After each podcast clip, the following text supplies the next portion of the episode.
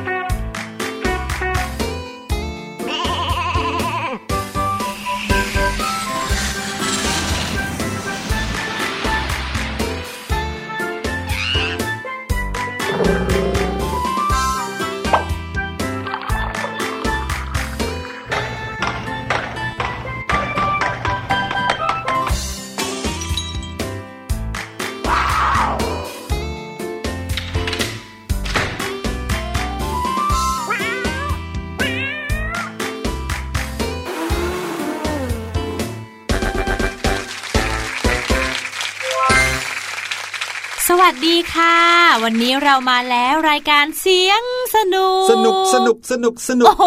แอคโคมาเต็มวันนี้พี่แนนแล้วก็พี่หลุยครับอยู่ตรงนี้เช่นเคยหนึ่งชั่วโมงเต็มใครที่เป็นแฟนรายการเสียงสนุกนะครับเราจะมีการอัปโหลดนะครับรายการตอนใหม่ขึ้นทุกวันเลยนะครับวันจันทร์ถึงวันศุกร์แต่ว่าเสาร์อาทิตย์ก็จะพักไว้ก่อนนะครับแล้วมาเจอกันอีกก็ทุกวันจันทร์ถึงวันศุกร์เช่นกันตอนนี้กลางสัปดาห์แล้วก็ตอนใหม่มาสามวันแล้วนะครับแต่ในช่วงวันเสาร์อาทิตย์นะครับถ้าเกิดว่าใครที่ยังอยากฟังรายการเราอยู่คิดถึงกันก็เข้ามาฟังในเว็บไซต์ได้ใช่แล้วค่ะจะกดฟังอีกสักรอบสองรอบอาจจะคิดสิบรอบคิดถึงเสียงพี่หลุยกับเสียงพี่แนนเหลือเกินนะก็ฟังซะหน่อยครับผมก็เข้ามาที่เว็บไซต์ไทย พี บี เอส แบบนี้นะครับแล้วก็เลือกตรงวิทยุหลังจากนั้นจะเจอกับรายการเพียบเลยสามสิบ สี่สิบรายการอย่าไปสนใจเราจะ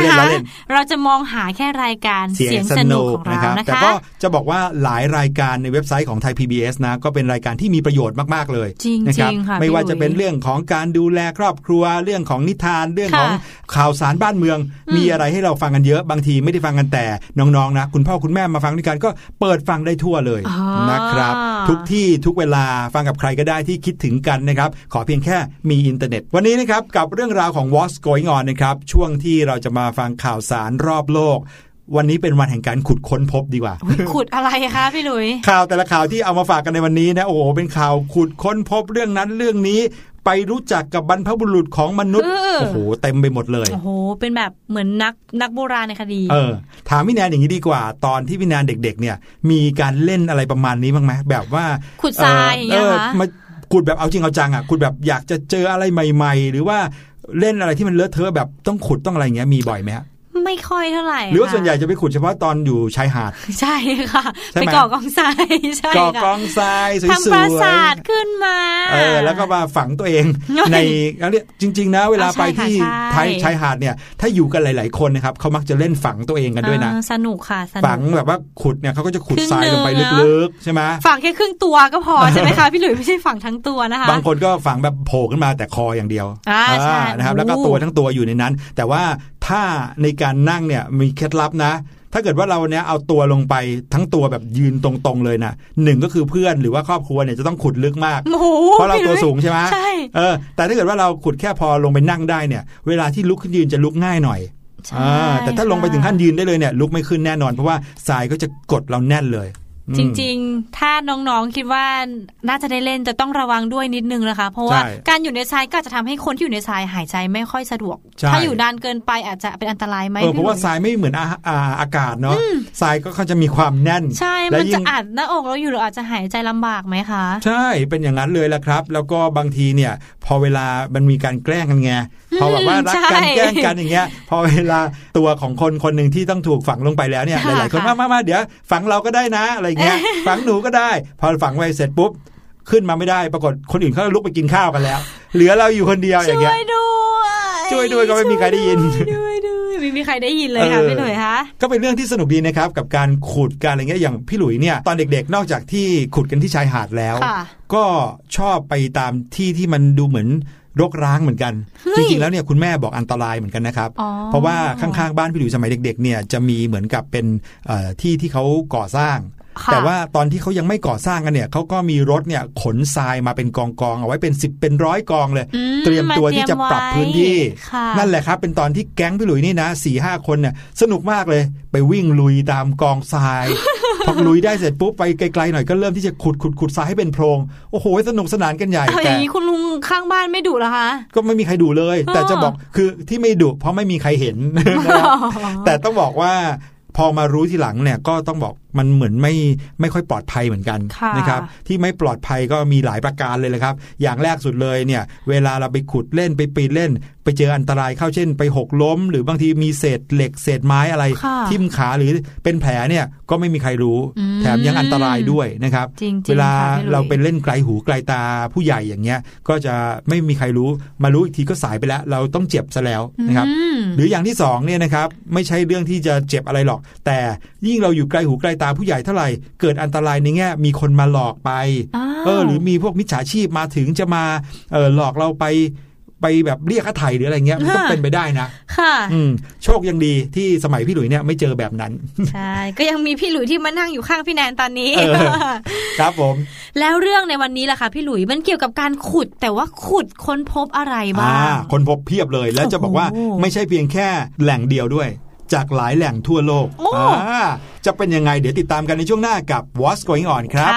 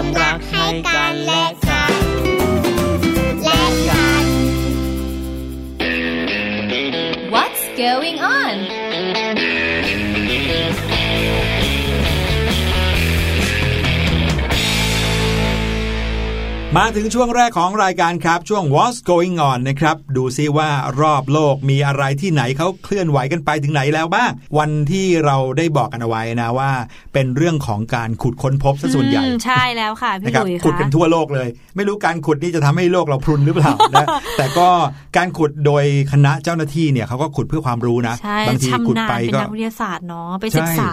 ใช่ไปรู้คือถ้าไม่มีนักขุดเหล่านี้เนี่ยเราจะไม่มีทางรู้เลยนะว่าในอดีตที่ตรงนี้เคยเป็นอะไรเคยมีสิ่งมีชีวิตอะไรอาศัยอยู่มีอารยธรรมหรือว่ามีเทคโนโลยีอะไรในยุคเก่าๆก่อนๆที่มีบรรพบุรุษเราเขาเคยทำมาแล้วบ้างการรู้ประวัติศาสตร์ก็จะทำให้เรารู้ตัวเองในปัจจุบันว่าทำไมถึงมาเป็นเราในวันนี้ได้โหนะครับเหมือนเรารู้จักว่าปู่ย่าตายายเราเป็นใครอ่ะใช่ไหมแล้วก็รู้ว่าเออเรารู้จักปู่ของเราใช่ไหมครับรู้จักคุณปู่คุณย่าเราก็รู้แล้วอ๋อคุณพ่อเราคือลูกของสองคนนี้นี่เองเมื่อหลายพันปีที่แล้วเหรอคะบรรพบุรุษของเราเลยอะไรแค่นี้แค่ไม่กี่สิบปีนี่เองแต่ว่าวอสโกยงอนข่าวแรกของเรานะคะคือการขุดค้นพบหมากฝรั่งที่มีอายุ ห้าพันเจ็ดร้อย ปีไหนพี่ลุยเดี๋ยวนะแล้วเขารู้ได้ไงว่ามันคือหมากฝรั่งเนี่ยมันมันคือน้ำมันดินค่ะพี่ลุย ม, มันเป็นน้ำมันดินจากต้นเบิร์ชมันเนี่ยผ่านการเคี้ยวของสาวคนหนึ่งเหรอสาวด้วยเหรอใช่หญิงสาวคนหนึ่งค่ะเล่ามาเลยเล่ามาเลยซึ่งการค้นพบหมากฝรั่งนะคะทำให้นักวิทยาศาสตร์เจอ ดี เอ็น เอ ของมนุษย์แล้วสามารถวิเคราะห์ใบหน้าผิวพรรณแล้วก็สีของตาเขาได้เลยค่ะพี่ลุยค่ะโอ้โหเดี๋ยวนะแค่คราบของน้ำลายหรือคราบของสิ่งที่เคี้ยวไอ้เจ้าดินน้ำมันน้ำมันดินเนี่ยนะใช่ค่ะทำให้รู้ไปได้ถึงผิวพรรณหน้าตาสีตาได้เลยเหรออ่าโดยทีมนักวิทยาศาสตร์โดยทีมนักวิทยาศาสตร์จากมหาวิทยาลัยโคเปนเฮเกนของเดนมาร์กนะคะเผยโฉมหน้าใบหน้าเนี่ยของหญิงสาวยุคโบราณผู้หนึ่งที่มีชีวิตอยู่ในช่วงยุคหินใหม่ของภูมิภาคสแกนดิเนเวียค่ะเมื่อหลายพันปีก่อนเลยโดยนักวิทยาศาสตร์นะคะก็ทราบถึงโครงสร้างใบหน้าผิวพรรณสีของตาและสีผมของเธอเลยค่ะพี่หลุยจากร่องรอยของ ดี เอ็น เอ ที่หลงเหลือในเศษหมากฝรั่งที่เธอเคี้ยวซึ่งซึ่งมีอายุเก่าแก่ถึงเกือบ หกพัน ปีเลยค่ะพี่หลุยสุดยอดไปเลยนะครับนี่พี่หลุยได้อ่านมาเหมือนกันนะครับเขาบอกว่าหนึ่งในสมาชิกทีมวิจัยเขาบอกว่านี่นับเป็นครั้งแรกที่มีการสกัดเอา ดี เอ็น เอ ของมนุษย์โบราณแล้วก็ถอดรหัสพันธุกรรมออกมาได้อย่างสมบูรณ์โดยไม่ต้องใช้สารพันธุกรรมที่มาจากชิ้นส่วนกระดูกโอ้ล้ำสุดๆเลยค่ะเออเอามาจากคราบอะไรที่ติดอยู่ที่ดินอะไรนะหมากฝรั่งแค่นั้นเองนะคะแต่เป็นหมากฝรั่งโบราณนะในอดีตพี่หลุยว่าคงไม่มีหมากฝรั่งแบบที่เราเคี้ยวกันทุกวันนี้หรอกนะ ห้าพัน หกพัน ปีที่แล้วเขาเคี้ยวอะไรกันก็ไม่รู้ ใช่ค่ะครับก็อย่างที่บอกไปครับรู้เลยว่าคนที่เคี้ยวไอ้เจ้าสิ่งนี้จะมีรูปร่างหน้าตาเป็นยังไงสีตาเป็นยังไงอย่างนั้นได้เลยนะครับข้อมูลพันธุกรรมของโลล่านะครับอันนี้คือชื่อของข้อมูลพันธุกรรมเขาบ่งชี้ว่าเธอคนนี้ก็คือคนที่เคี้ยวไอ้เจ้าสิ่งนี้เนี่ยเป็นผู้หญิงมีเชื้อสายใกล้เคียงกับกลุ่มคนโบราณที่ล่าสัตว์และเก็บของป่าเลี้ยงชีวิตบนแผ่นดินใหญ่ของยุโรปมากกว่าพวกที่อยู่ทางตอนกลางของสแกนดิเนเวียในยุคนั้นโอ้โหวิเคราะห์กันไปถึงขนาดนั้นเลยสุดยอดเลยค่ะโดยที่บรรพบุรุษของเธอนั้นก็อาจจะอพยพขึ้นเหนือมาจากทางตอนตกของยุโรปหลังทานน้ำแข็งที่ปกคลุมแผ่นดินหดหายไปโอ้โหเป็นฉากๆเลยนะถ้าไม่มีหลักฐานนี่เราอาจจะเรียกได้ว่ามโนเลยนะส่วนไอ้เจ้าหมากฝรั่งนะคะไอ้เจ้าน้ำมันดินที่มาจากต้นเบิร์ชเนี่ยค่ะที่มีอายุห้าพันเจ็ดร้อย ปีเนี่ยนะถูกพบในเมืองซิลโทมนะคะบนเกาะโลแลนด์ทางตอนใต้ของเดนมาร์กค่ะพี่หลุยคะครับผมรอยฟันที่ประทับอยู่เนี่ยแสดงว่ามีการขบเคี้ยวหมากฝรั่งชิ้นนี้ซึ่งอาจจะเป็นการเคี้ยวเพื่อให้อ่อนตัวลงเพื่อนำดินน้ำมันดินเนี่ยไปใช้งาน อ, อย่างเช่นเคี้ยวเคี้ยวเคี้ยวเสร็จเอาไปแปะอะไรเป็นกาวอย่างเงี้ยหรออย่างเช่นไปประกอบเครื่องไม้ยุคหินในสมัยนั้นน่ะพี่หลุยนึกออกไหมเข้าใจเข้าใจคือทำกาวเองด้วยการเคี้ยวเคี้ยวยางไม้เคี้ยวเคี้ยวอะไรอย่างนี้ก่อนเสร็จแล้วก็จะได้เอามันให้มันเหนียวเหนียวเนี่ยไปแปะได้หรือนะหรืออาจจะเคี้ยวเพื่อเป็นยารักษาโรคหรือหรือแก้ปวดฟันอันนี้เป็นการวิเคราะห์นะคะพี่หลุยครับผมข้อมูลพันธุกรรมอื่นๆที่ได้จากเศษหมากฝรั่งนี้นะคะยังชี้ถึงการดำรงชีวิตของมนุษย์ยุคหินบนเกาะโลแลนด์ด้วยซึ่งอยู่ในทะเลบอลติกอีกด้วยนะคะโดยพบว่ามี ดี เอ็น เอ ของเป็ดมาลาดซึ่งเป็นเป็ดหัวเขียวค่ะพี่ลุยรวมทั้ง ดี เอ็น เอ ของลูกเฮลเชนัทด้วยโอ้โห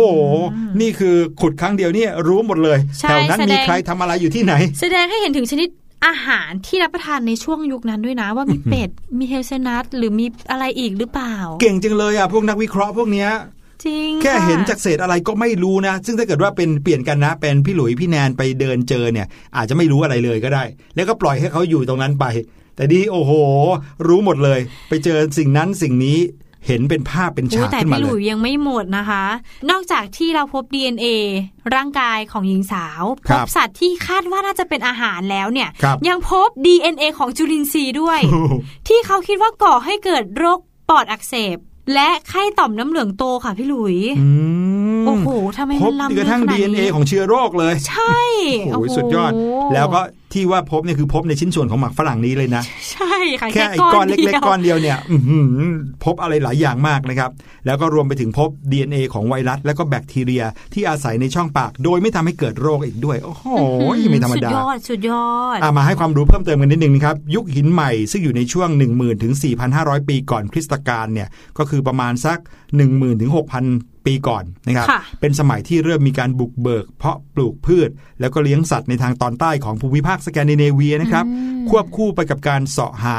และใช้ทรัพยากรจากป่าตามวิถีชีวิตแบบดั้งเดิมอันนี้คือดั้งเดิมจริงๆนะครับสุดยอดจริงๆค่ะอืมเขาบอกว่าการศึกษาเรื่องราวของยุคโบราณบางช่วงโดยที่ไม่มีซากฟอสซิลของกระดูกมนุษย์เนี่ยอาจจะทำได้โดยการอาศัยแหล่งเก็บสะสม ดี เอ็น เอ แบบนี้แหละครับเช่นแบบเศษหมากฝรั่งหรือว่าอะไรที่น่าจะเกี่ยวข้องกับ ดี เอ็น เอ ของสิ่งมีชีวิตได้ซึ่งต้องบอกนะแค่ชิ้นนี้ชิ้นเดียวเนี่ยอย่างที่พี่แนนเล่ามาเมื่อกี้ชิ้นนี้ชิ้นเดียวไอ้เจ้าเศษหมากฝรั่งเนี่ยซึ่งเป็นหมากฝรั่งหรือเปล่าก็ไม่รู้นะใช่ชิ้นเดียวเนี่ยนะครับสามารถทำให้รู้ได้แบบโอ้โหไม่รู้หลายต่อหลายอย่างจริงๆวิวัฒนาการทางวิทยาศาสตร์ของโลกเราตอนนี้มันไปข้างหน้าเรื่อยๆเลยนะคะพี่หลุยเนาะต้องบอกเลยว่าเก่งสุดยอดมากๆมีใครอยากจะเป็นนักโบราณคดีนักแบบขุดแบบนี้บ้างหรือเปล่าอยากจะลองอยากเป็นบ้างแล้วค่ะอ่ะข้ามาอีกหนึ่งที่นะครับอย่างที่บอกไว้ว่าเมื่อกี้นี้เนี่ยบอกไว้ว่าไม่ได้ขุดค้นกันแค่ที่นี้ที่เดียวยังมีที่จีนนะครับที่จีนเนี่ยขุดค้นอะไรที่แบบ Amazing สุดๆฟังแล้วอาจจะอ้าปากค้างได้เป็นแบบไหทองคำอะไรอย่างนี้ป่ะคะยิ่งกว่านั้นอีกครับเขาบอกว่าเขาไปพบกับอะไรบางอย่างที่หน้าตาคล้ายกับสฟิงค์ครับมหาสฟิงค์เหรอเออสฟิงค์แบบที่เรารู้จักกันว่านั่งอยู่ที่หน้าพีระมิดในอียิปต์เนี่ยเขาขุดพบที่จีนแล้วก็บอกว่าคาดว่านะครับอาจจะเก่าแก่กว่าถึง สองพัน ล้านปีโอ้อีกแล้วคะพี่ลุยใช่หินธรรมชาติก้อนหนึ่งนะครับที่หาเจอในเมืองจีหนานมณฑลซานตงทางตะวันออกของจีนเนี่ยหน้าตาผิวพรรณไม่ใช่ผิวพรรณสิหน้าตาของก้อนหินก้อนนั้นเนี่ยมีรูปร่างลักษณะคล้ายคลึงกับมหาสฟิงค์แห่งกีซ่าที่ประเทศอียิปต์เลยทีเดียวครับซึ่งต้องบอกว่าหลายๆคนต้องรู้จักนะเพราะว่านักท่องเที่ยวเป็นแสนเป็นล้านเนาะหินนี้นะครับตั้งอยู่ในพื้นที่ที่ห่างไกลจากแหล่งเพาะปลูกก่อนที่นักท่องเที่ยวกลุ่มหนึ่งจะบังเอิญไปเจอเข้าครับบังเอิญเหรอคะเขาไม่ได้สร้างขึ้นมาใช่ไหมพี่หลุยนั่นแหละสิถึงสร้างก็คงจะสร้างเมื่ออดีตกาลนานมาแล้วหินรูปทรงแปลกก้อนนี้นะครับประกอบด้วยหินสามชนิดซึ่งล้วนล้อมรวมกันในช่วงมหายุคนีโออาเคียนก็คือประมาณ สองพันห้าร้อย ล้านปีก่อนโอ้โหผู้เชี่ยวชาญที่ได้เห็นนะครับก็บอกว่าหินที่ผุกร่อนตามธรรมชาติที่เห็นเนี่ยจัดเป็นหินแซกซอนนะครับหรือว่าหินที่เรียกว่า Instructive Rock ซึ่งก่อตัวขึ้นในช่วงแรกของการก่อตัวของแผ่นเปลือกโลกเลยเรียกได้ว่ามีอายุใกล้เคียงกับโลกเลยฟังดูโอเวอร์เนาะจริงค่ะพี่หลุยใกล้เคียงกับโลกขนาดนี้แล้วจะขึ้นมาเป็นรูปร่างรูปปั้นได้ยังไงแสดงว่าเมื่อโลกเกิดขึ้นตอนนั้นก็ต้องมีคนเกิดขึ้นแล้วซึ่งไม่น่าเป็นไปได้นะเนี่ยเรากำลังจะไปสลักสฟิงค์ อ, อ, อย่างนี้เหรอคะโมหรือเปล่าเออไม่แน่ในโลกของเรานะครับมีเรื่องราวที่สุดยอดแห่งความพิศวงเยอะแยะไปหมดนะครับอันนี้ก็ถือเป็นอีกเรื่องนึงที่ฟังเอาไว้ก่อนแล้วกันเดี๋ยวตอนนี้เนี่ยเขายังไม่มีการวิเคราะห์อะไรกันเพิ่มเติมข่าวปุ๊บมาปั๊บก็เอามาเล่าเปาะเลยนะครับน้องๆอาจจะต้องติดตามกันต่อไปครับเอ๊ะแล้วพีระมิดนะคะยังเป็นสิ่งมหัศจรรย์ของโลกไหมคะพี่แน่นอนครับเจ็ดสิ่งมหัศจรรย์ของโลกก็ยังมีพีระมิดถูกต้องอ๋อแล้วซึ่งพีระมิดอยู่ที่อียิปต์ใช่ไหมและนอกจากจีนนะคะอียิปต์ก็มีการค้นพบเหมือนกันพี่หลุยข่าวหนึ่งในวันนี้นะครับเป็นการค้นพบที่อียิปต์อีกแล้วใช่ซึ่งอียิปต์นะคะพบรูปปั้นหินสีชมพูเชื่อว่าสถิตวิญญาณฟาโรห์ที่สองคือต้องเล่าให้น้องๆฟังอย่างนี้ก่อนนะครับว่าในยุคอียิปต์โบราณเนี่ย เขามีการทำมัมมี่กันใช่ไหมเป็นความเชื่อของเขาเออทำมัมมี่ก็คือว่าเพื่อที่จะให้วิญญาณของสิ่งมีชีวิตหรือคนคนนั้นเนี่ยยังคงอยู่ต่อไปอีกนานๆโดยเฉพาะอย่างยิ่งถ้าคนคนนั้นเนี่ยมีฐานะเป็นถึงมหากษัตริย์เป็นฟาโรห์เนี่ยก็ยิ่งจะต้องทำมัมมี่เลยซึ่งในพีระมิดก็คือมีสุสานฟาโรห์อยู่ข้างล่างอะไรอย่างนั้นนะครับทีนี้เนี่ยพอเขาทำมัมมี่แล้วเนี่ยก็จะมีชิ้นส่วนของคนนะครับต้องถูกเอาไปเก็บไว้ในโหลต่างๆซึ่งตรงนั้นนะครับเป็นสิ่งที่บ่งบอกว่าจะทำให้คนคนนั้นเนี่ยได้ขึ้นไปหาพระเจ้าได้อันนั้นคือความเชื่อในยุคสมัยของอียิปต์โบราณนะครับแน่นอนพอยุคสมัยผ่านไปเป็นพันๆปีเนี่ยเขาก็เริ่มมีการขุดค้นพบกันมากขึ้นมากขึ้นจริงๆแล้วเนี่ยถ้าใครได้มีโอกาสไปที่พิพิธภัณฑ์ในประเทศอียิปต์หรือแม้แต่พิพิธภัณฑ์ใหญ่ๆในประเทศอังกฤษนะครับก็จะมีหลักฐานทางประวัติศาสตร์มากมายเลยที่เห็นว่าอียิปต์เนี่ยมีการทำมัมมี่กันอย่างจริงจังนะครับซึ่งในปัจจุบันก็ค้นพบไม่ว่าจะเป็นมัมมี่โลงศพหรือว่ารูปปั้นอะไรต่างๆที่เกี่ยวข้องกับการบูชายัญเกี่ยวข้องกับการฝังศพเนี่ยมากมายเลยทีเดียวเรียกได้ว่ามีนับร้อยนับพันเรื่องเกี่ยวกับวัฒนธรรมของทางอียิปต์ต้องเรียกว่ามีการค้นพบจากนักวิทยาศาสตร์เนี่ยเยอะมากเลยในทีเดียวนะคะใช่พี่แดนก็เคยเจอใน YouTube ที่จะมีคลิปเกี่ยวกับแนวคิดในการสร้างพีระมิดว่าจะเป็นจริงได้หรือเปล่าจากคนนู้นคนนี้สร้างยังไงอะไรอย่างเงี้ยค่ะข้อมูลเยอะมากๆน้องๆลองไปศึกษาหาดูได้นะคะส่วนข่าวเนี้ยที่เมืองไคโรค่ะพี่หลุยที่กระทรวงโบราณวัตถุของอียิปต์นะคะประกาศการค้นพบชิ้นส่วนรูปปั้นฟาโรห์รามเสสที่สองค่ะพี่หลุยคะสุดจะหายากระหว่างการขุดสำรวจใกล้หมู่พีระมิดกิซ่าเลยทางตะวันตกของกรุงไคโรเมืองหลวงของประเทศอียิปต์นะคะครับผมแถลงการของกระทรวงระบุว่ารูปปั้นดังกล่าวถูกค้นพบระหว่างนักโบราณคดีของกระทรวงนะคะเริ่มขุดสำรวจที่ดินผืนหนึ่งของพลเรือนท้องถิ่นในบริเวณนั้นใกล้กับมหาวิหารพาทาในเมืองมิดราฮินาเมื่อสัปดาห์ที่ผ่านมาค่ะขุดค้นพบกันอีกแล้วใช่โดยเลขาธิการสภาสูงสุดด้านโบราณวัตถุโอ้โหเห็นไหมคือประเทศอียิปต์เนี่ยเขาจริงจังทางด้านเรื่องของโบราณวัตถุโบราณสถานถึงขั้นตั้งขึ้นมาเป็นกระทรวงเพราะว่าเมืองเขามีเนี่ยเป็นที่สำคัญเลยนะครับก็มีคนนะครับที่เป็นเจ้าหน้าที่ของกระทรวงนี้ได้กล่าวว่านักโบราณคดีค้นพบส่วนบนของรูปปั้นทำจากหินแกรนิตสีชมพูซึ่งมีจุดมุ่งหมายให้เป็นที่พำนักของคาคาก็คือวิญญาณนะครับของฟาโรห์รามเสสที่สองโดยคาก็หมายถึงวิญญาณของผู้ที่สูญสิ้นชีพนะครับการค้นพบครั้งนี้ถือเป็นหนึ่งในการค้นพบทางโบราณคดีที่หายากที่สุดแล้วก็นับเป็นการค้นพบรูปปั้นคาทำจากหินแกรนิตครั้งแรกเลยทีเดียวโหค้นพบมันนักต่อนักแล้วนะยังมีอะไรใหม่ๆอีก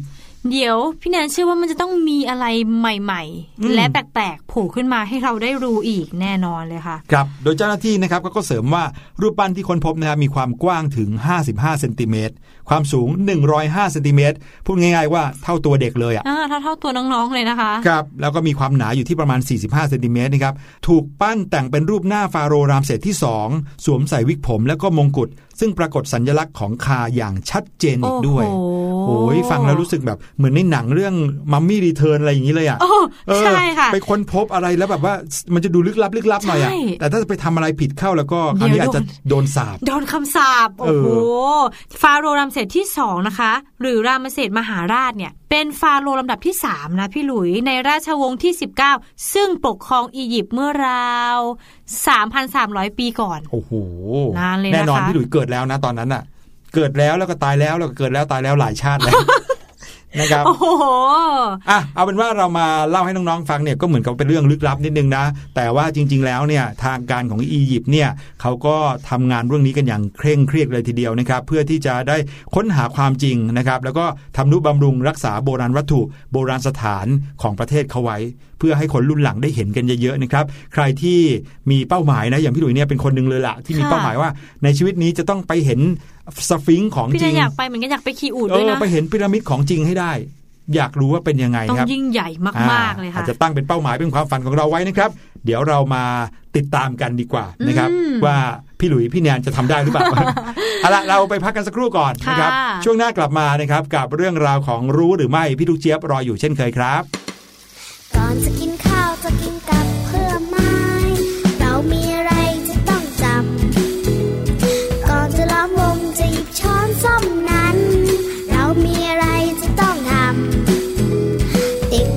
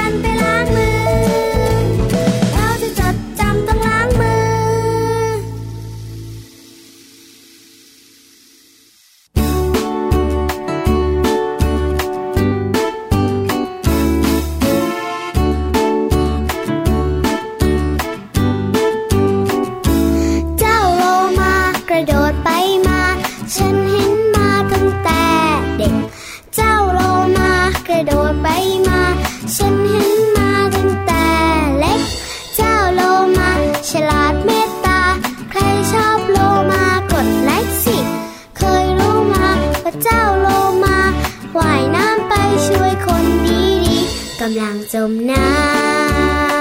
ำลาลาลาฉลาดเมตตาเจ้าโลมาน่ารักจริงหูดูสิดูมีเจ้าโลมากี่ตัวมีเจ้าโลมาหนึ่งตัวกระโดดออกไปบึ้ยมีเจ้าโลมาสองตัวกระโดดออกไปบึ้ยบึ้ยมีเจ้าโลมาสามตัวกระโดดออกไปบึ้ยบึ้ย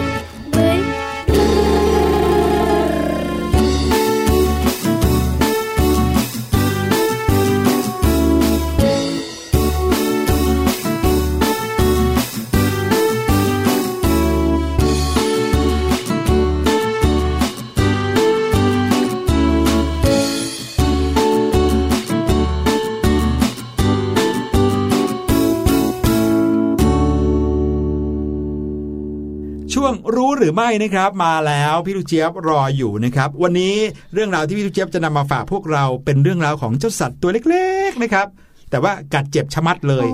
มันคือมดหรือเปล่าคะอ้าวแน่นอนสิครับตัวเล็กๆแล้วกัดเจ็บเนี่ยนอกจากมดก็อาจจะมียุงอะไรอย่างนี้นะแต่คนมักจะนึกถึงมดมามาก่อนเลยใช่อยากรู้เหมือนกันค่ะว่ามดเนี่ยเขาจะทำอะไรได้บ้าง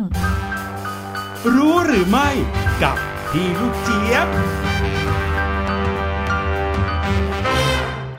มาแล้วมาแล้วมาแล้วได้เวลาของพี่ลูกเจี๊ยบในช่วงของรู้หรือไม่กันแล้วเลยค่ะสวัสดีน้องๆและคุณพ่อคุณแม่ทุกคนนะคะวันนี้พี่ลูกเจี๊ยบค่ะจะพาน้องๆไปรู้จักกับเจ้ามดตัวน้อยตัวนิดมดมีฤทธิ์นาดูยูฮูแถมนะคะเจ้ามดที่จะพาไปรู้จักวันนี้ค่ะเป็นมดตัดใบไม้ยูฮูอูอูงงไหมล่ะคะว่ามดเนี่ยจะตัดใบไม้ไปทำไมน้องๆบางคนอาจจะบอกว่าหนูว่าเขาจะต้องตัดใบไม้ไปกินแน่ๆเลยหรือบางทีอาจจะไปห่มกันหนาวอะไรแบบนี้หรือเปล่าพี่ลูกเจี๊ยบบอกเลยนะคะว่ามันว้าวกว่านั้นค่ะน้องๆรู้หรือไม่คะว่ามดตัดใบไม้ไปเพื่อเพาะเชื้อราไอ้ยาได้ยินไม่ผิดหรอกค่ะเชื้อราที่เราไม่อยากจะยุ่งไม่อยากจะกินเหมือนเวลาเชื้อราที่มันขึ้นบนขนมปังหรือบนอาหารแล้วทำให้เรากินไม่ได้นั่นแหละค่ะมดที่พี่ลูกเจี๊ยบจะมาเล่าให้ฟังในวันนี้นะคะชื่อเขาก็ตรงตัวกับสิ่งที่เขาทำมากๆเลยก็คือ leaf cutter ant นั่นเองค่ะ leaf แปลว่าใบไม้ cutter ก็คือการตัดใช่ไหมคะส่วน ant ก็คือมดแปลรวมกันก็คือมดตัดใบไม้ค่ะเขาว่ากันว่าเจ้ามดตัดใบไม้เนี่ยนะคะเป็นหนึ่งในมดปราบเซียนเลยนะคะเพราะถือว่าเป็นมดที่มีขนาดใหญ่ค่ะและความเลื่องชื่อของมันนะคะก็คือฟันหรือว่าเขี้ยวอันแหลมคมของมันเนี่ยแหละค่ะคิดดูสิคะว่าชื่อเขาก็บอกแล้วเนาะว่าตัดใบไม้ค่ะดังนั้นฟันอันแหลมคมของเขาเนี่ยนะคะไม่ใช่แค่ตัดใบไม้ได้แหว่งซะขนาดนั้นนะคะแต่กับนิ้วมือของคนเราเนี่ยก็ไม่เว้นเช่นเดียวกันนะคะเจ้ามดเหล่านี้เนี่ยนะคะเขาตัดใบไม้ไปเพาะเชื้อราอย่างไรกันล่ะเนี่ยเรื่องมันเริ่มอย่างนี้ค่ะเมื่อถึงฤดูออกบินผสมพันธุ์นะคะนางพญามดค่ะก็จะออกไปข้างนอกค่ะแต่ก่อนเขาจะออกไปเนี่ยนะคะเขาจะกลืนเอาสิ่งสิ่งหนึ่งลงไปในตัวด้วยสิ่งนั้นก็คือหัวเชื้อของเชื้อรานั่นเองค่ะแล้วถ้าเกิดว่านางพญาเนี่ยนะคะทำหัวเชื้อของเชื้อราเนี่ยหายลงไปในดินหรือทำพังแล้วก็เตรียมตัวลำบากลำบนได้เลยค่ะเพราะว่าตามธรรมชาติแล้วเนี่ยนะคะมันไม่มีเชื้อราแบบไหนที่จะมาทดแทนเชื้อราตัวนี้ได้เลยล่ะค่ะนักวิทยาศาสตร์เขาเชื่อว่าเจ้าหัวเชื้อของเชื้อราอันนี้เนี่ยน่าจะเป็นแบบเฉพาะเจาะจงของมดแต่ละชนิดเท่านั้นค่ะเอ้าแล้วเจ้าเชื้อราแบบนี้เนี่ยนะมันจะเจริญเติบโตขึ้นมาได้ยังไงกันล่ะมันเติบโตได้ก็ต่อเมื่อนางพญานะคะออกไปเอาใบไม้ดอกไม้ทั้งแบบแห้งแล้วก็แบบสดค่ะมาแปะแปะแปะแปะเอาไว้ที่เชื้อราเพื่อให้เชื้อราเจริญเติบโตขึ้นบนใบไม้ดอกไม้ค่ะเชื้อราเหล่านี้เอาไว้ทำอะไรเชื้อราเหล่านี้นะคะก็เป็นอาหารของทั้งตัวอ่อนแล้วก็มดต่างๆนั่นเองค่ะแล้วนี่ก็เป็นเหตุผลค่ะที่เราได้เห็นภาพมดแบกใบไม้ไปมาจนได้ชื่อว่าเป็นเจ้ามดตัดใบไม้ยังไงล่ะคะแล้วน้องๆรู้ไหมคะว่ามดที่เราเห็นเดินไปเดินมาเยอะๆนั่นนะคะ แต่ละตัวเนี่ยก็มีหน้าที่ของเขามีตำแหน่งของเขาด้วยนะคะคุณเอ็ดเวิร์ดวิลสันค่ะเป็นคนค้นพบว่ามดนักตัดใบไม้รังที่เขาเก็บมาเลี้ยงไว้ในห้องแลบทำงานเนี่ยนะคะมดเหล่านั้นเนี่ยทำงานเหมือนกับเป็นโรงงานเลยล่ะค่ะเพราะว่ามดแต่ละตัวเนี่ยอย่างที่พี่ลูกเจี๊ยบบอกนะเขาก็แบ่งหน้าที่กันทำอย่างลงตัวไม่มีการก้าวก่ายกันเลยล่ะค่ะโดยเขาบอกว่ามดงานที่ออกไปหาใบไม้เนี่ยเมื่อกลับมาที่รังนะคะมันก็จะวางของที่ได้มาเนี่ยลงบนพื้นค่ะแล้วก็เดินกลับออกไปไปหาใหม่ค่ะหลังจากนั้นนะคะก็จะมีมดงานตัวเล็กกว่าค่ะมาเก็บชิ้นใบไม้นั้นไปค่ะไปตัดให้เป็นชิ้นเล็กๆลงไปอีกลำดับต่อมาค่ะก็จะมีมดอีกทีมนึงนะมารับใบไม้ชิ้นเล็กๆพวกนั้นค่ะมานวดนวดนวดบดจนเป็นก้อนใบไม้ขนาดจิ๋วเลยเสร็จแล้วค่ะก็ยกไปกองรวมกันให้ราเนี่ยนะขึ้นฟูดูเหมือนเป็นฟองน้ำเลยหลังจากนั้นค่ะทีมต่อมาค่ะเป็นมดขนาดเล็กลงไปอีกก็จะมาเช็คดูค่ะว่าเออเจ้าก้อนราเหล่านั้นเนี่ยนะมีบริเวณไหนที่อัดแน่นกันจนเกินไปบ้างมันก็จะทำการคอยจัดวางยักย้ายให้อยู่ในพื้นที่ที่เหมาะสมค่ะหลังจากนั้นค่ะก็จะมีมดทีมสุดท้ายค่ะจะนำราที่ได้แล้วเนี่ยนะคะที่มันได้ที่แล้วเนี่ยมาบรรจุหีบห่อเป็นก้อนทำความสะอาดแล้วส่งป้อนเพื่อนร่วมรังต่อไปค่ะ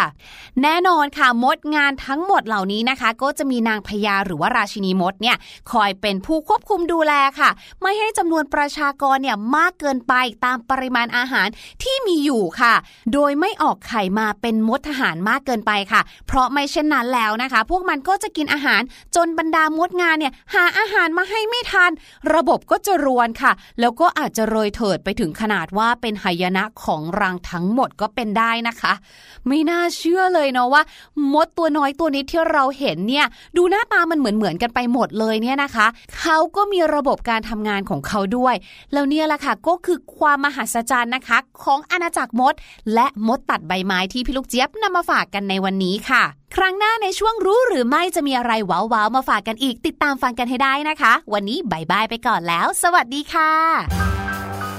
รู้หรือไม่กับพี่ลูกเจี๊ยบโอ้จริงด้วยพี่หลุยเองก็เคยเห็นกับตาเหมือนกันนะบางทีเห็นมดเดินเป็นแถวๆเนี่ยบางตัวเนี่ยเขาแบกใบไม้ไปเลยแบบกัดใบไม้มาเป็นเหลี่ยมๆเนี่ยเห็นมดตัวเล็กๆอย่างนี้นะคะเขาว่ากันว่ามดตัวหนึ่งเนี่ยนะครับสามารถที่จะแบกของที่น้ำหนักมากกว่าเขาได้หลายเท่าเลยทีเดียวถ้าเปรียบเทียบว่ามดตัวเท่าเรานะครับอาจจะสามารถแบกโอ่งได้ทั้งใบเลยเกินร้อยเท่าหรือเปล่าคะถ้าพี่แนนจำไม่ผิดนั่นแหละเอาเป็นว่าเยอะก็แล้วกันนะครับเดี๋ยวค่อยไปหาความรู้เรื่องนี้มาฝากน้องๆกันใหม่ขอบคุณพี่ลูกเจี๊ยบมากครับเดี๋ยวช่วงหน้ากลับมาอยู่ด้วยกันกับห้องเรียนสายชิลวันนี้จะพาน้องๆไปเข้าชั่วโมงภาษาไทยสวัสดีค่ะคุณครู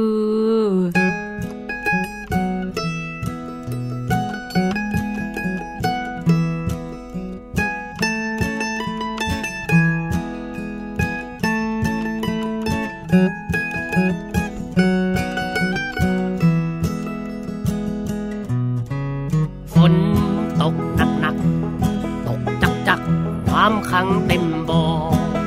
มดดำตัวน้อยลอยคอมดดำตัวน้อยลอยคอแช่น้ำในบ่อนานหลายนาที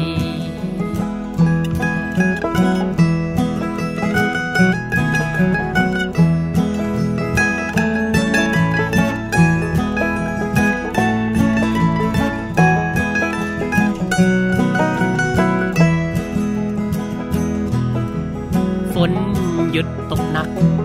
เด็กน่ารักเดินมาพอดีมดดำบอกช่วยฉันทีมดดำบอกช่วยฉันทีเด็กไม่รอรี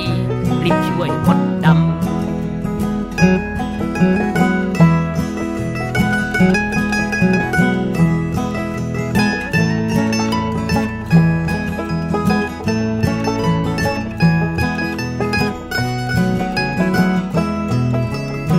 ด็กไม่ร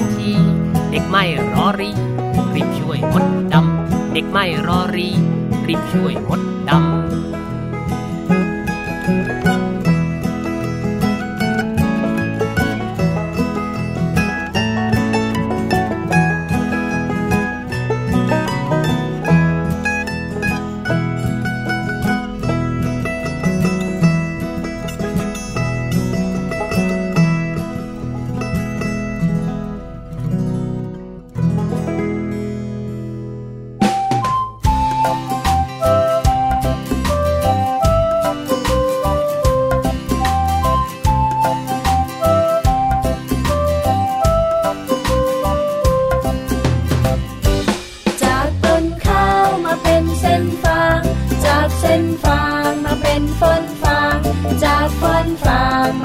หุ่นฟางจากหุ่นฟางมาเป็นหุ่นไลกากาเอ๋ยกาบินมาอย่างไรบินมาไวไวกลางไร่กลางนากาเอ๋ยกาบินมาทำไมมากินพืชไร่กินข้าวในนา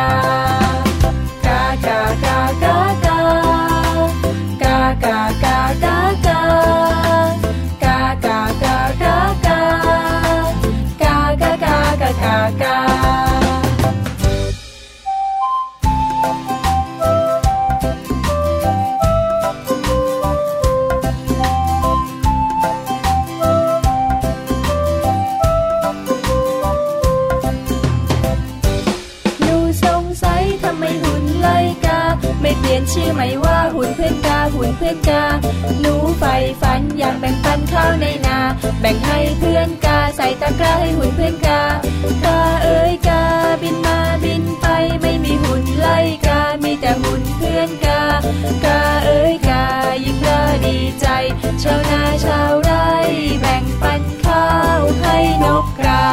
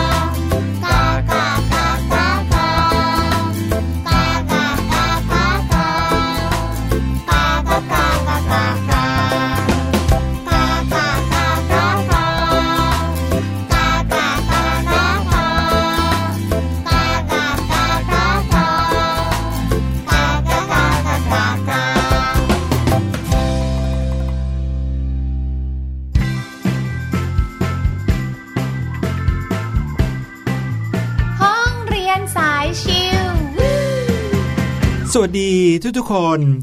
เข้าสู่ช่วงห้องเรียนสายชิลอ่า คุณครูหลุยค่ะคุณครูหลุยคุณครูหลุยมาแล้วมาพร้อมคุณครูแนนนะครับ พาน้องๆมาเข้าห้องเรียนกันหน่อยแต่ว่าเข้าห้องเรียนกันแบบชิลๆอ้าววันนี้ต้องชิลครับวันนี้จะพาน้องๆมารู้จักกับภาษาไทยน้องๆบอกเฮ้ออะไรรู้จักอยู่แล้วก็พูดภาษาไทยมาตั้งแต่เกิด ฟังภาษาไทยจากคุณพ่อคุณแม่คุณครูมาตั้งแต่เกิดเลยนะครับวันนี้จะมารู้จักว่าเอ๊ะไอ้คำต่างๆที่เราได้ยินคำศัพท์ที่เราพูดออกมาได้ด้วยด้วยตัวเราเองเนี่ย คำไหนกันแน่ที่เป็นคำไทยแท้ๆไทยแท้ๆเออนึกภาพอย่างนี้ครับเวลาที่เราเนี่ยไปโรงเรียนหรือตามท้องถนนเราอาจจะเจอคนที่เขาอาจจะเป็นลูกครึ่งใช่ไหมคุณพ่อเป็นชาวต่างชาติเป็นชาวอังกฤษคุณแม่เป็นชาวไทยหรือคุณพ่อจีนคุณแม่ไทยหรือคุณพ่อไทยคุณแม่ฮ่องกงอะไรอย่างเงี้ยทำให้ลูกที่เกิดมาเนี่ยเรียกว่าลูกครึ่งใช่ไหมบางทีเราก็อาจจะรู้จักกันแบบนั้นหรือเพื่อนๆเราก็อาจจะเป็นลูกครึ่งแล้วก็จะมีหน้าตาในแบบที่มีการผสมผสานกันระหว่างคนสองชาติใช่ไหม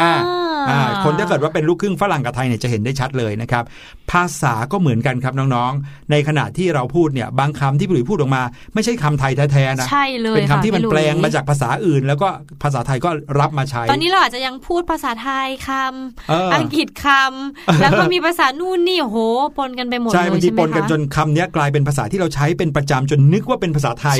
แต่ความจริงแล้วไม่ใช่คำไทยแท้เลยนะครับวันนี้เรามารู้จักกันดีกว่าว่าภาษาไทยแท้ๆเนี่ยคืออะไรภาษาไทยแท้ๆเลยนะคะจริงๆแล้วมันจะต้องมีพยางค์เดียวค่ะพี่หลุยส์ค่ะครับผมสะกดง่ายๆตรงตามมาตราเลยเช่นหมากผอมกลม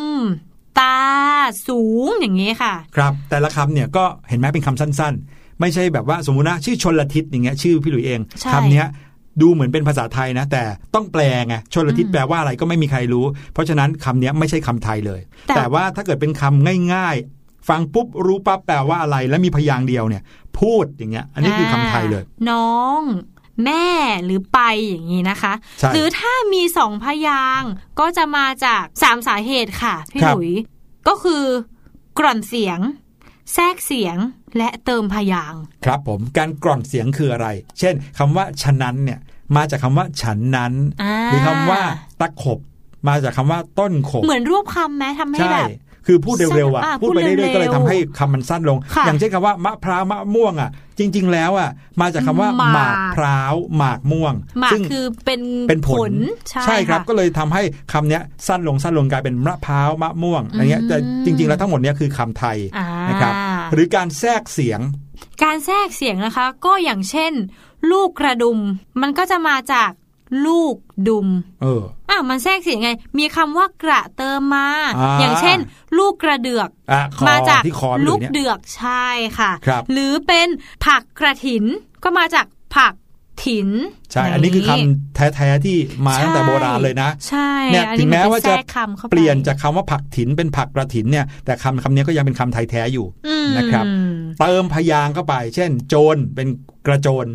โดดเป็นกระโดดจุ๋มจิ๋มก็เป็นกระจุ๋มกระจิ๋มคำนี้คือการเติมพยางค์เข้าไปแต่ทั้งหมดนี้ก็ยังเป็นคำที่ฟังปุ๊บรู้ปั๊บเข้าใจง่ายเป็นภาษาไทยแท้ตอนนี้เราเข้าใจเป็นคำนี้ไปแล้วด้วยเนาะพี่ดุยเนาะครับผมคำไทยแท้นอกนั้นนะครับก็ยังมีตัวสะกดที่ตรงตามมาตราเด็กๆอาจจะรู้จักอยู่แล้วใช่ไหมมาตราก็คือแม่ต่างๆแม่กงแม่กลแม่กบแม่กดแม่กลมแม่เกยแม่เกิลอะไรพวกนี้ถ้าคำนั้นสะกดด้วยพยัญชนะที่ตรงตามมาตราเช่นแม่กกใช่ไหมก็เช่นคำว่าผัก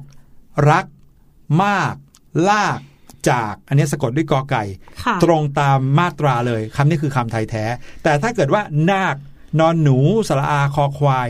นาคที่แปลว่าพญานาคเนี่ยถึงแม้ว่าจะมีพยางค์เดียวนะครับแต่สะกดด้วยคอควายคำนี้ไม่ใช่ไทยแท้นะครับเพราะว่าคอควายไม่ได้ตรงตามแม่กกนะครับถ้าตรงจริงๆต้องเป็นกอไก่เลยอย่างนี้เป็นต้นนะครับอ่ะอย่างแม่กดอย่างเงี้ยคำว่ามืดมัดรัดจุดซดเห็นไหมพวกนี้คำง่ายๆแล้วถ้าเป็นแม่เกยล่ะคะพี่หลุยส์คะแม่เกยใช่ไหมหายไงหายอ่ะหายควายอ่ะจริงๆพี่ใหญ่คิดว่าแม่เกยเนี่ยง่ายนะเพราะว่ามันจะไม่ค่อยมีตัวอื่นก็มีแต่ยอยักษ์ตัวเดียวมีแต่ยอยักษ์เลยแต่ถ้าเป็นนอหนูอย่างนี้บางทีอาจจะสะกดด้วยลอลิงครับผมการอย่างนี้ใช่ไหมคะใช่กออารอการที่แปลว่าเวลาหรือกออารอเรือการคำนี้ก็เหมือนอาการอย่างนี้นะครับซึ่งพวกนี้ไม่ใช่คำไทยแท้เลยเป็นคำที่แปลงมาจากบาลีบ้างสันสกฤตบ้างบางทีเป็นคำที่แปลงมาจากภาษาต่างประเทศเลยก็ว่าได้นะครับก็เลยพาน้องๆมารู้จักกันนะครับกับคำไทยแท้กันวันนี้ครับวันนี้การขุดค้นพบของพี่หลุยพี่แนนก็มีส่วนสำคัญกับน้องๆเหมือนกันนะคะเนี่ยออไปพบข้อมูลดีๆมาให้น้องๆได้ฟังกันในวันนี้ใช่ครับแล้วก็ไปขุดค้นพบภาษาไทยแท้มาฝากน้องๆด้วยนะครับนั่นก็คือสิ่งที่นำมาฝากกันในวันนี้กับเสียงสนุกนะครับเดี๋ยวเรากลับมาเจอกันใหม่ในวันพรุ่งนี้พรุ่งนี้เนาะวันนี้หมดเวลาเรียบร้อยแล้วสวัสดีครับสวัสดีค่ะ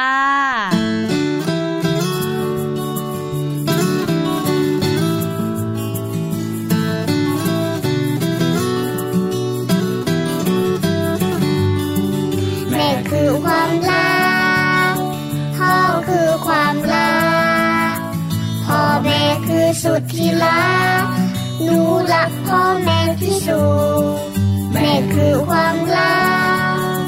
พ่อคือความรักพ่อแม่คือสุดที่รัก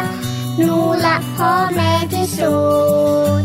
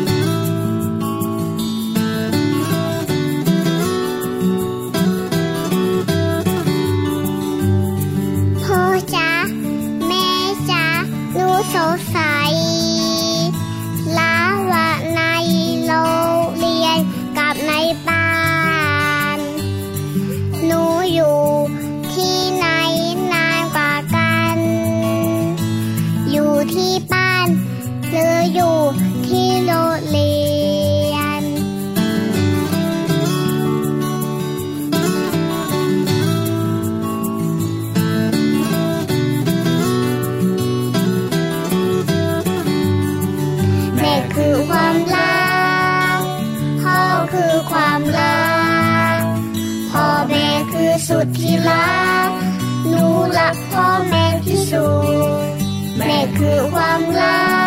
กพ่อคือความรักพ่อแม่คือสุดที่รักหนูรักพ่อแม่ที่สุด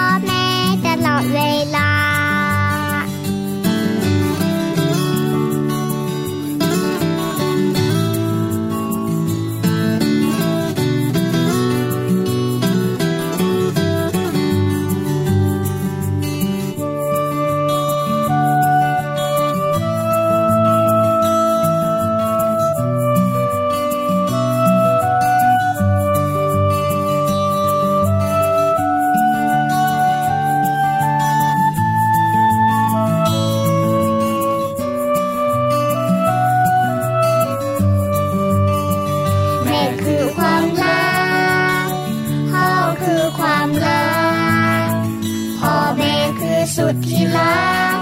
หนูรักพ่อแม่ที่สุดแม่คือความรักพ่อคือความรั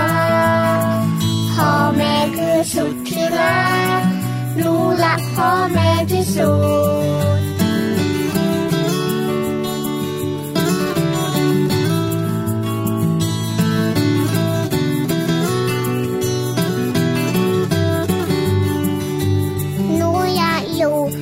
พ่อแม่ตลอดเวลาหนูอยากอยู่กับพ่อแม่ตลอดเวลา